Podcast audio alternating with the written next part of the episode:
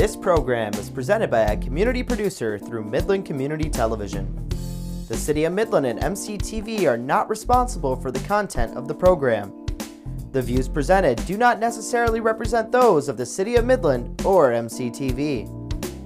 If you would like to produce your own program, contact MCTV at 837 3474 or access our website cityofmidlandmi.gov slash mctv. We hope you enjoy the following presentation.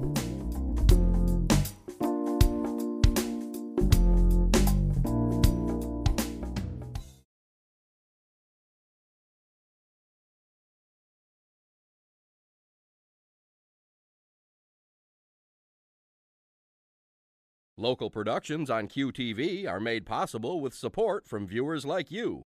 Thank you.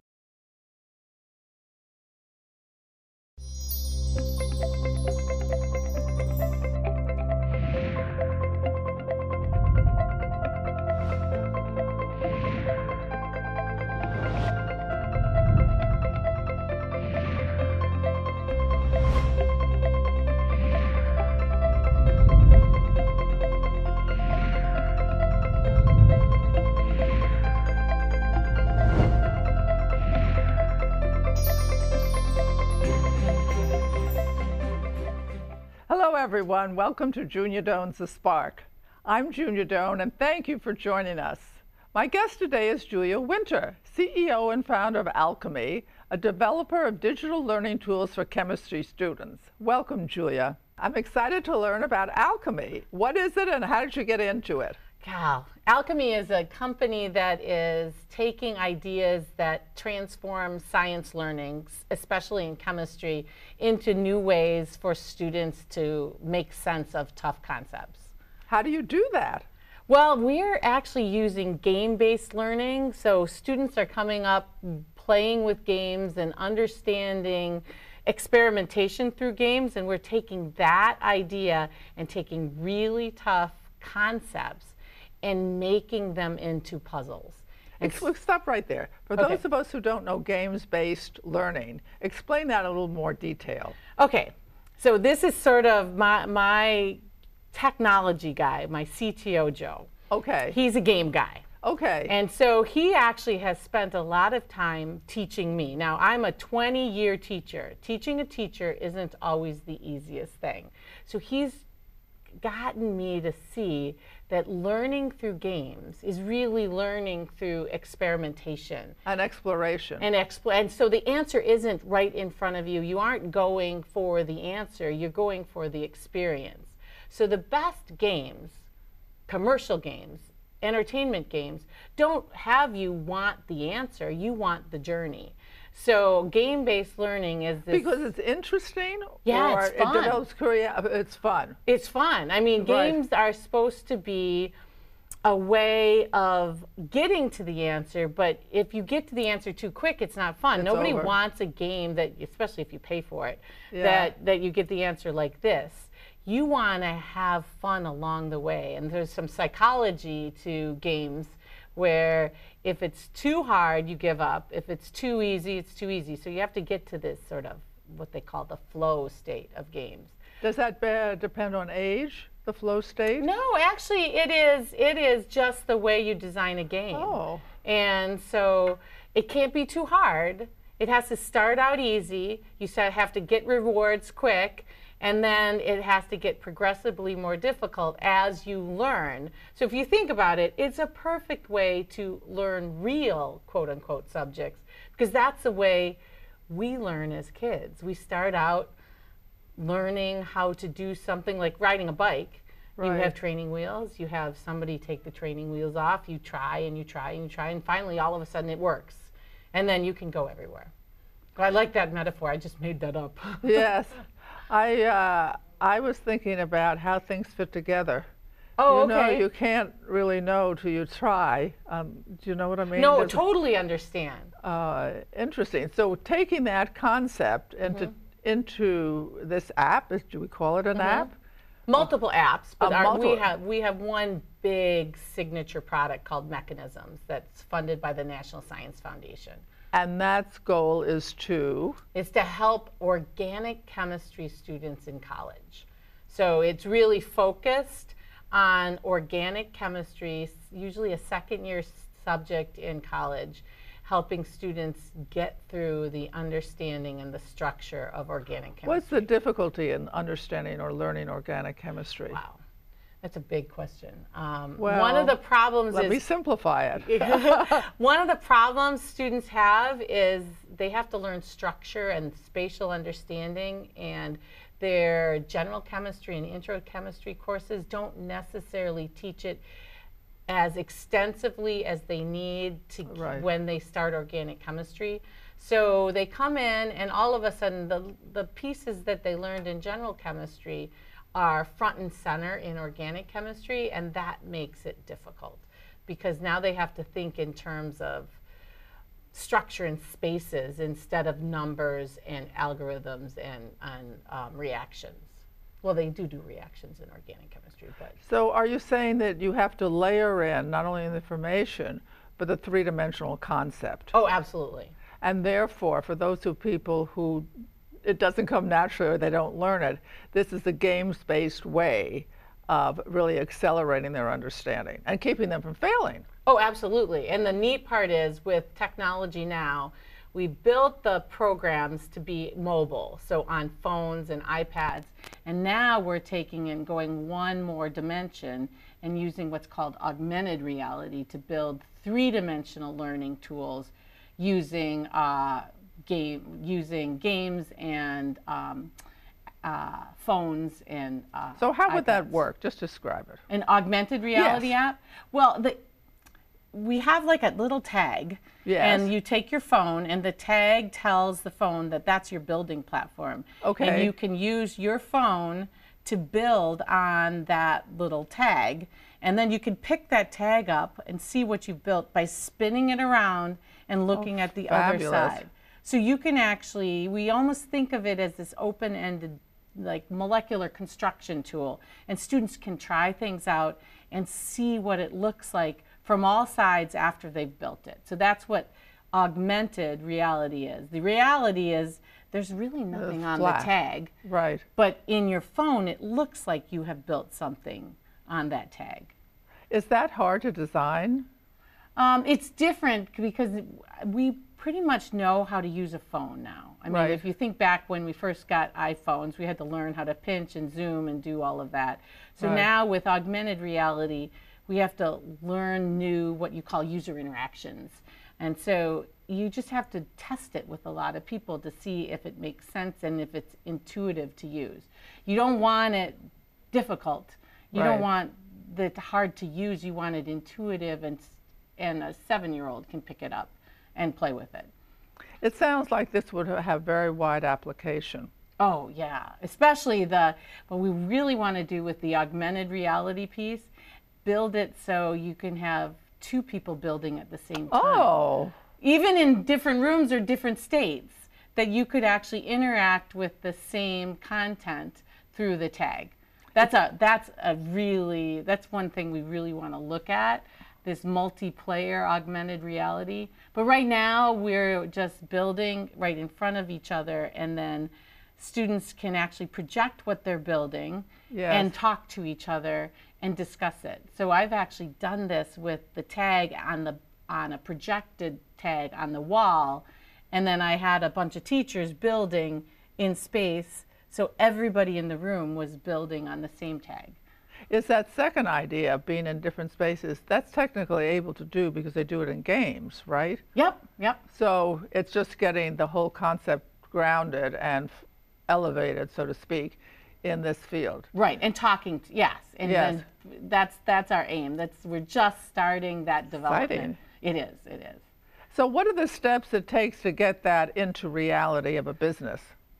Oh uh, the development of it? Yes. Yeah um well, you have to have an idea for something that needs to be somebody would pay for. You right. can't have a business if you're just building something that nobody will pay for. So you right. really have to uh, find the problem. What is the problem you're solving? In, in the case of Alchemie, we're solving problems in science learning, especially chemistry, in spatial understanding. Okay. And so once you do that, and no one else has done that. well, no, the people have no people have done that, but not in our game-based learning. Okay. Artificial. we We actually add in another layer of machine learning or artificial intelligence into Alchemie, where we can actually watch students put ideas together and understand when they understand. Oh, fab. Yeah, it's very cool. So we can actually see what kind of students work through a problem over and over and over again to get it.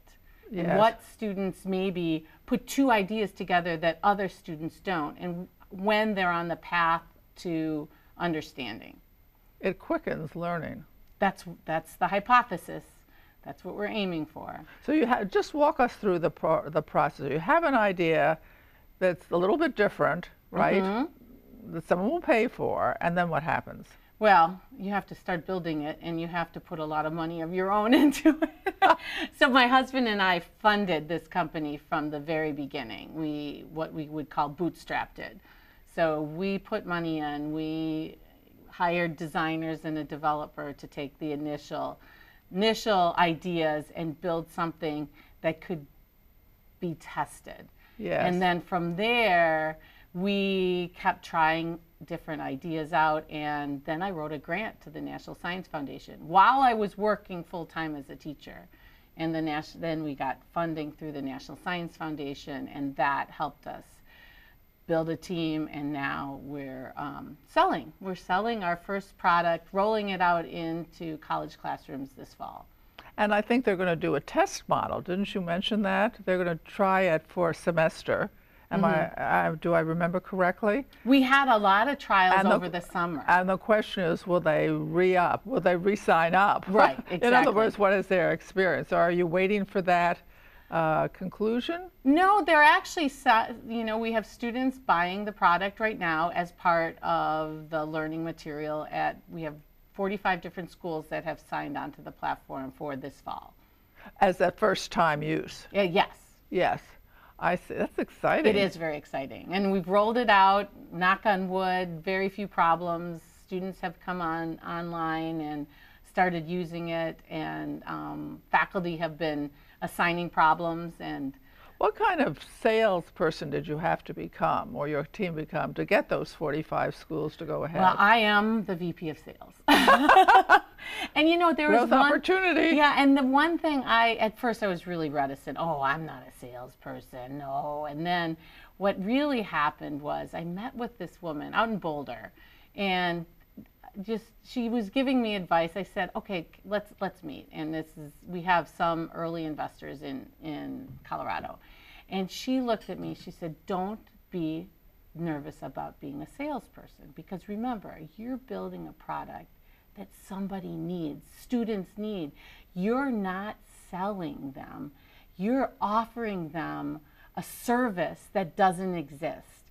And if you put it that way, it doesn't feel like you're a salesperson the in the bad Right. way. You're you're really this is a Opportunity based. yeah, and, and for faculty, this is a way you can reach students that haven't been reached before because they don't have a way to learn the way that fits them. This is a new way of learning. So I actually think about that conversation with this woman in, in Boulder where she said, think about sales as a service. And so you went to each of the 45 universities? No, I've done I've done over the last three months 180 demos with faculty on via video conference. Good for you. Yeah. Oh, every day. Every I, day? ev- almost every day. You know, throughout June, July, and August, I did. I took one week of vacation, but I did um, interviews, or you know, really gave the Explain. yeah, worked with faculty, and then got their feedback, and then they came on to um, the platform. So the expense is to the student.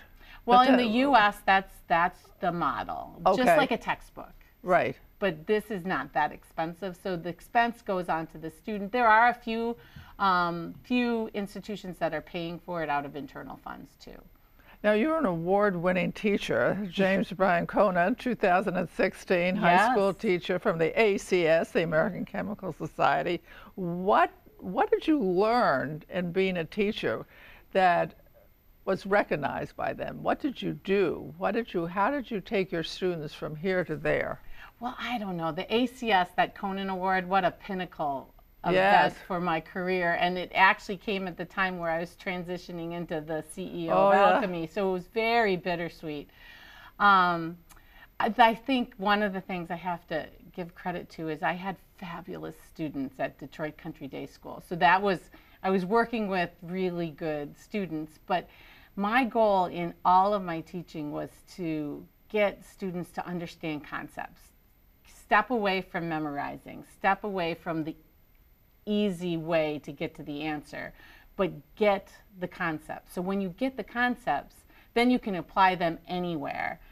And so um, the interesting piece is I always said when you understand the concepts, an epiphany happens, and then and and it becomes easier. And so my students and I would always joke that praying for the epiphany. When is the epiphany going to happen, Mrs. Winter? Especially seniors, because Yes. seniors need that epiphany to happen before the end of the first semester because Right, that's when grades grade. happen.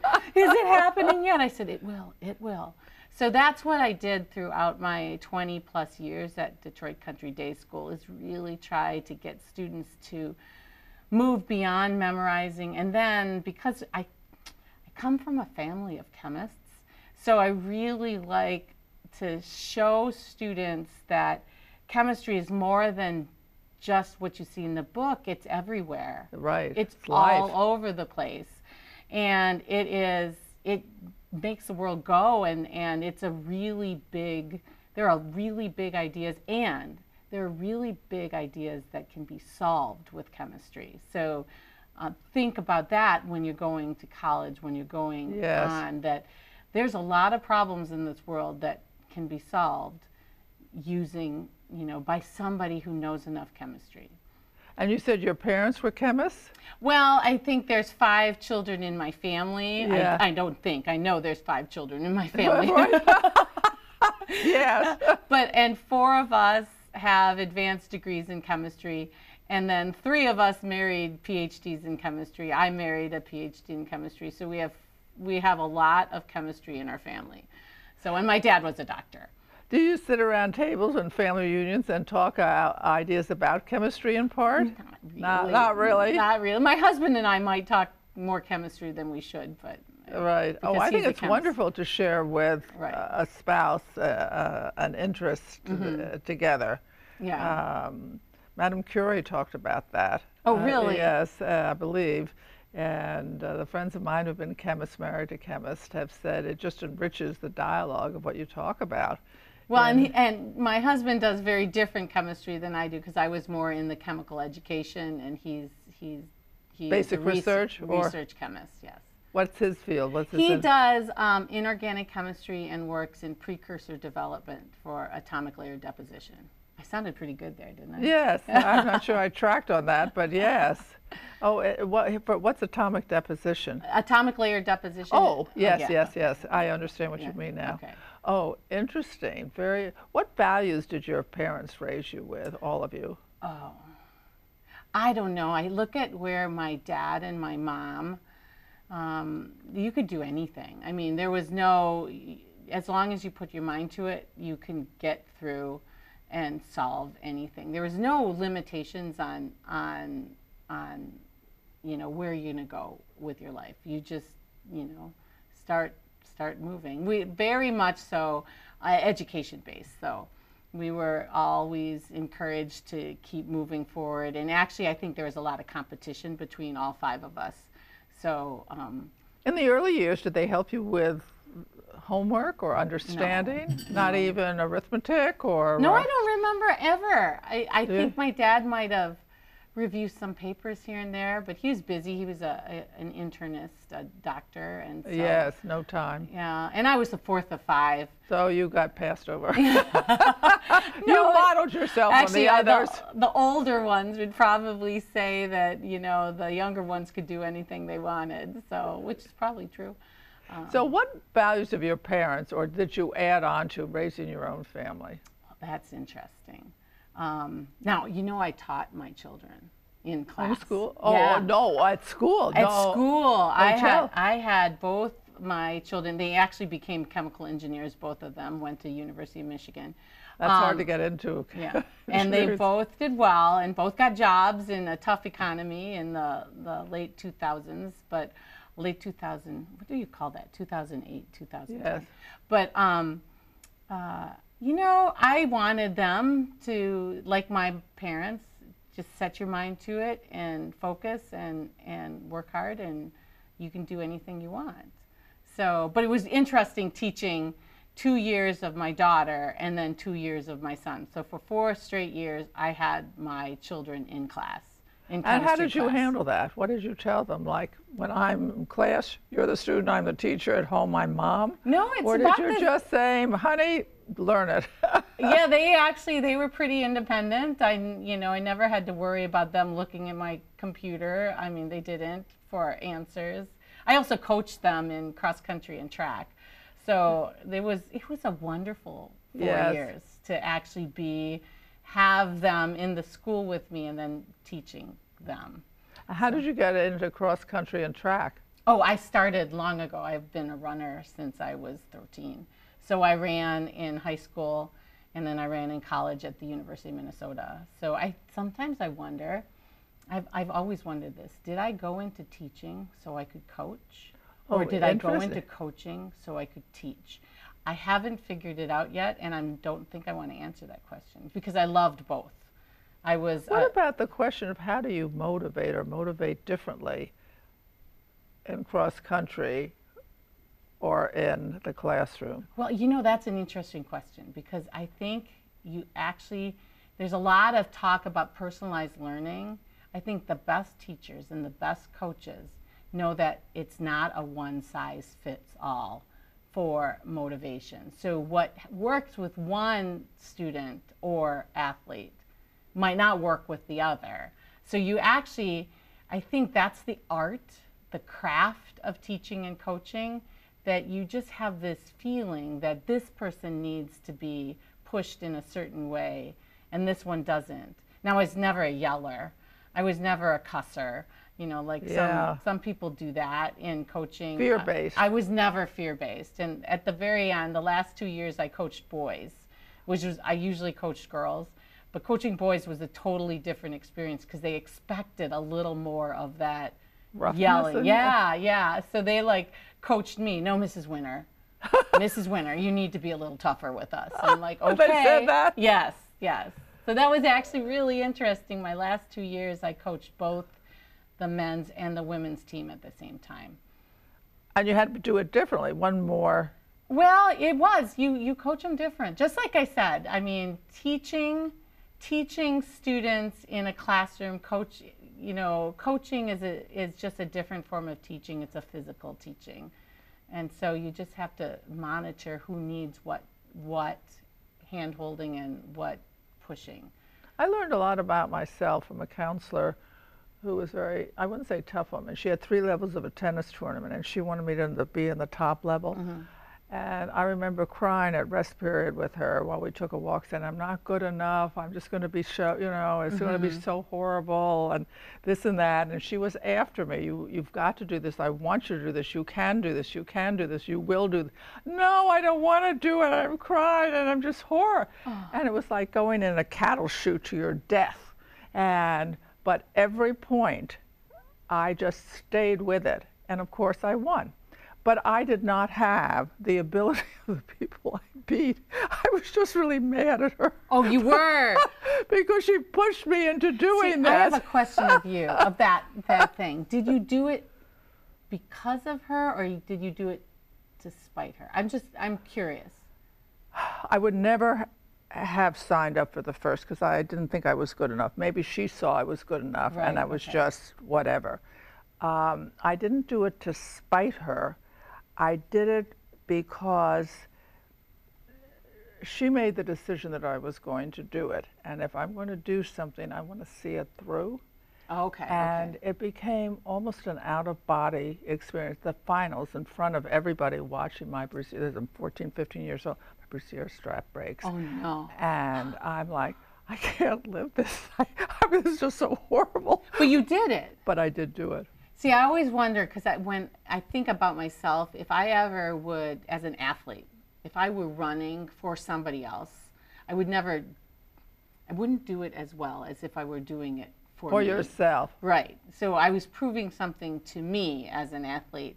I wasn't doing it for my coach. So I was just wondering, since you Yeah, mentioned that, I, I don't think I was doing it for her. I don't know that I was doing it for me. I was doing it that I would not.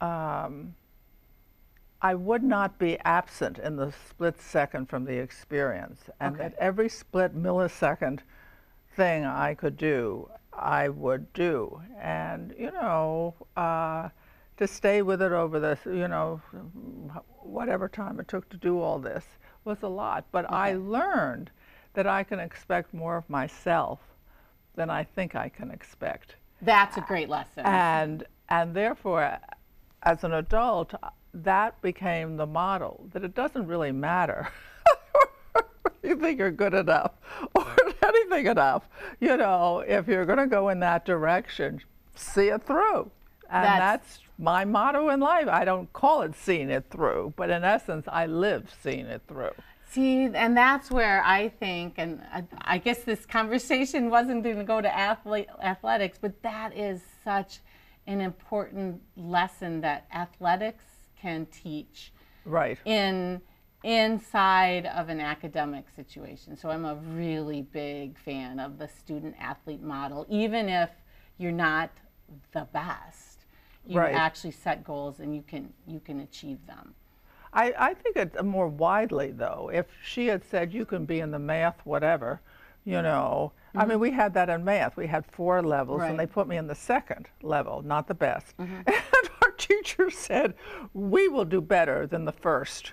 Uh, Okay. and she, she was a disciplinarian. She wasn't nice at all. And you know, and we did. You, did. Second, all of our class exceeded the first. So sometimes I think call it expectations, call it seeing it through, call it making the challenge big enough or important enough. Thank you, Julia. So we have learned a great deal from Julia. First of all, you have to have imagination. Secondly, as she learned to teach in her high school classes, concepts counts. If you get the concept, you can take it anywhere in life. Much better than memorization or things like that. Thirdly, high expectations. Fourthly, um, in her case, physical activity reinforces the ability to stay with um, your other work.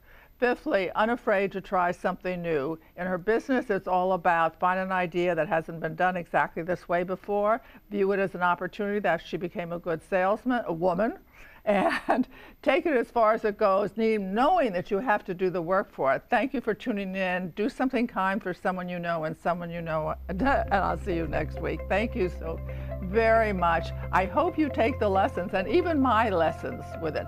See it through. Thank you, everybody. To contact Junia, send her an email at juniadonesthespark at gmail.com. For more information, program schedules, and news about future guests, go to www.juniadonethespark.com. Thank you for joining us. See you next time on Junia Doan's The Spark.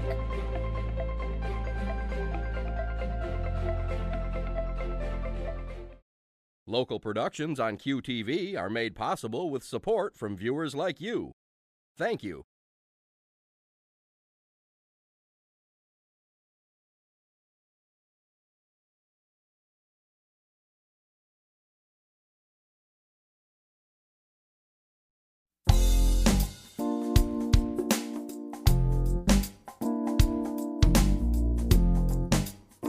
Program is presented by a community producer through Midland Community Television. The City of Midland and MCTV are not responsible for the content of the program. The views presented do not necessarily represent those of the City of Midland or MCTV. If you would like to produce your own program, contact MCTV at 837 3474 or access our website cityofmidlandmi.gov slash mctv.